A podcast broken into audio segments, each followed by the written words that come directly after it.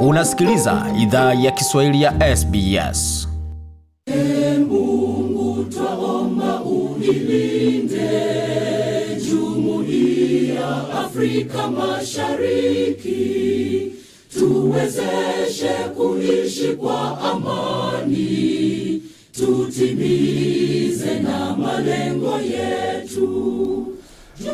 Waendelea kusikia idhaa Kiswahili ya SBS ukiwa na migode migerano, tukulete makala kutoka studio za SBS na mtandaoni anani ambao ni sbs.com.au mkwaju swahili. Na ukisikia huo wimbo, ni wimbo wa jumuiya ya Afrika Mashariki ama wimbo wa tuseme kama ni taifa mataifa ya Afrika Mashariki hapo ambapo jumuiya umepata mwanachama mpya Jamhuri ya Kidemokrasia ya Kongo, na tuliuliza swali baadhi ya wanachama kutoka Kongo pamoja na kutoka Tanzania. Je, wamepokeaje hoja ama wamepokeaje uamuzi wa Jamhuri ya Kidemokrasia ya Kongo kupokewa katika Jumuiya ya Afrika Mashariki, tukijua kwamba katika jiografia kwamba Kongo iko katika ukanda wa Afrika ya Kati. Je, wa kujumuisha katika Jumuiya ya Afrika Mashariki imepokewaje? Tulianza kwa kumuuliza Daktari Sababu Kaitila, mwenyekiti wa jamii ya Watanzania wanaoishi jimboni Queensland. Kwa upande wake amepokeaje ujio wa Kongo katika Jumuiya ya Afrika Mashariki? Jibu lake hili hapa. Mimi binafsi nadhani ni kitu kizuri. Kwanza mimi nakotoka, mimi ni karibu na Kongo kabisa, kwa hiyo hawa ni jirani zangu wa karibu mno. Kwa hiyo ile kuingia kwenye hii jumuiya ya Afrika Mashariki na mimi ni kitu kizuri. Alafu nikirudi nyuma kidogo, toka nimefika hapa mwaka 99 tulikuwa na chama kilikuwa kinaitwa East Central and Southern Africa. Kwa hiyo tulikuwa tunachukua East Africa yote, tunachukua Congo yote tutakwenda mpaka, mpaka kusini kule kwa Afrika Kusini. Kwa hiyo nadhani ile jumuiya tayari tulikuwa tumeshaanza kuijenga hapa. Nadhani ndugu zetu kule waliona ah, kumbe hawa jamaa walitutangulia, ngoja tuwafuate. Kwa hiyo kwa mimi naona kitu kizuri mm. Na wengine wamesema ah, Kongo kuingia East Africa utatuletea dhahabu nyingi kweli kweli.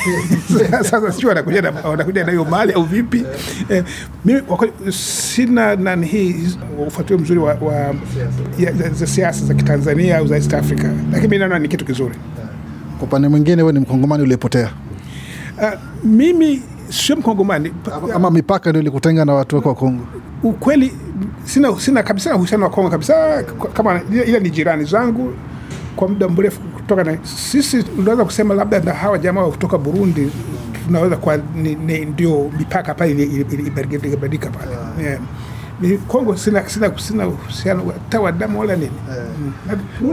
Jamani, mamlaka kama mnatazama, ni Mtanzania halisi, msije mkamvua uraia, ni Mtanzania halisi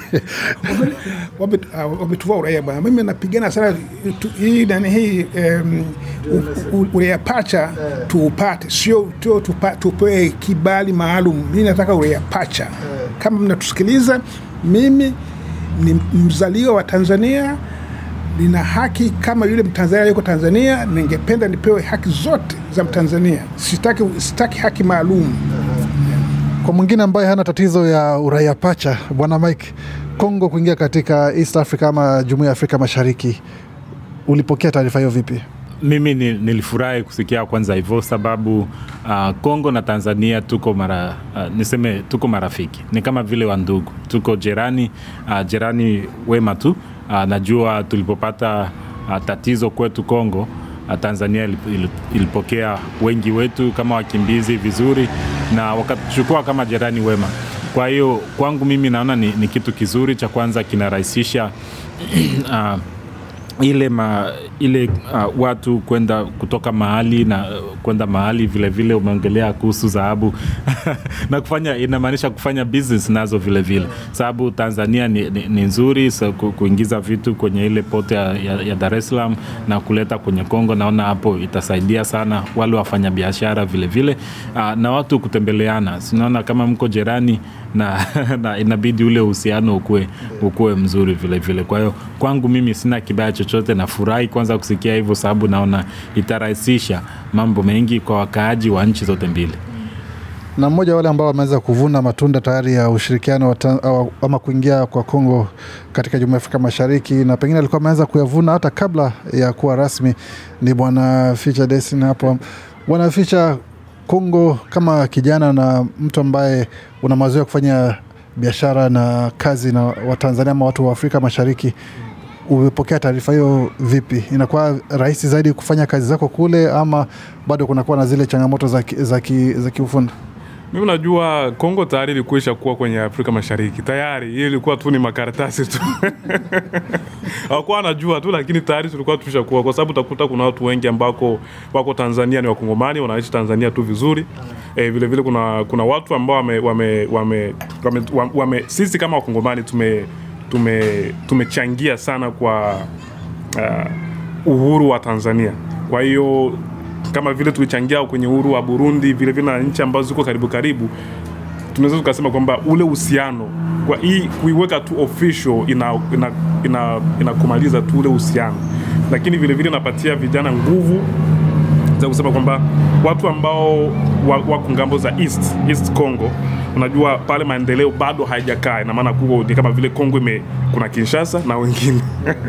Lakini sasa kwa kuwa imejiingiza kwenye East African kwa sababu Kongo tunaongea Kiswahili, ni kama Tanzania, ni kama Burundi, ni kama Kenya, kwa hiyo inatoa inawapatia wakongomani wa, wa fursa wale vijana ambao wanafanyia kazi Tanzania, na mimi haja hajasema kwamba inanipatia uh, easy ina, inanipatia easy access, lakini ina, inamaanisha tu kwamba ule uhusiano unakuwa kwa wingi. Kama kulikuwa vikaratasi vilibidi tu, tu sign ili tuingie mle, na kama hivi vikaratasi havipo, ina, kwamba ule uhusiano unakuwa kabisa wa kirahisi wa kusema kwamba nikionyesha kwamba niko Mngomani, ah, ingia huko nyumbani lakini kwa mambo mengine kabisa tulikuwa tayari tulishakuwa ndani. Daktari Sababu Kaitila hapo, mwenyekiti wa jamii ya Watanzania wanaoishi jimboni Queensland, akizungumza kuhusiana na swala zima la ujio wa Kongo katika jumuiya ya Afrika Mashariki. Na sauti nyingine ambayo ulisikia ni ya Bwana Mike Fideli ambaye ni mwenyekiti wa jumuiya ya Wakongomani wanaoishi kule Queensland. Vilevile vile, ulisikia sauti ya Bwana Future Destin, msanii kutoka Jamhuri ya Kidemokrasia ya Kongo ambaye anafanya kazi kwa ushirikiano na wasanii kutoka Tanzania kazi zake nyingi zikiwa kwenye YouTube pamoja na hata mitandaoni katika mitandao mingine ya kijamii ambako amesambaza kazi zake, na kuna mamilioni ya watu ambao wametazama kazi zake na kuweza kuzungumzia kazi zake. Vilevile vile, kwa upande wa muziki ni mwigizaji pamoja na ni mwandishi wa vitabu. Aliandika kitabu cha Prize Fighter, kitabu ambacho vilevile kiliweza kageuzwa kuwa katika tuseme uigizaji katika, katika maswala ya sanaa. Akawa ni msanii ambaye amebobea kabisa katika, katika fani hiyo. Bwana Future Destiny, kazi zake unaweza kuzipata tena kwenye tovuti yake pamoja na kwenye mitandao yake ya kijamii. Penda, shiriki, toa maoni. Fuatilia idhaa ya Kiswahili ya SBS kwenye Facebook.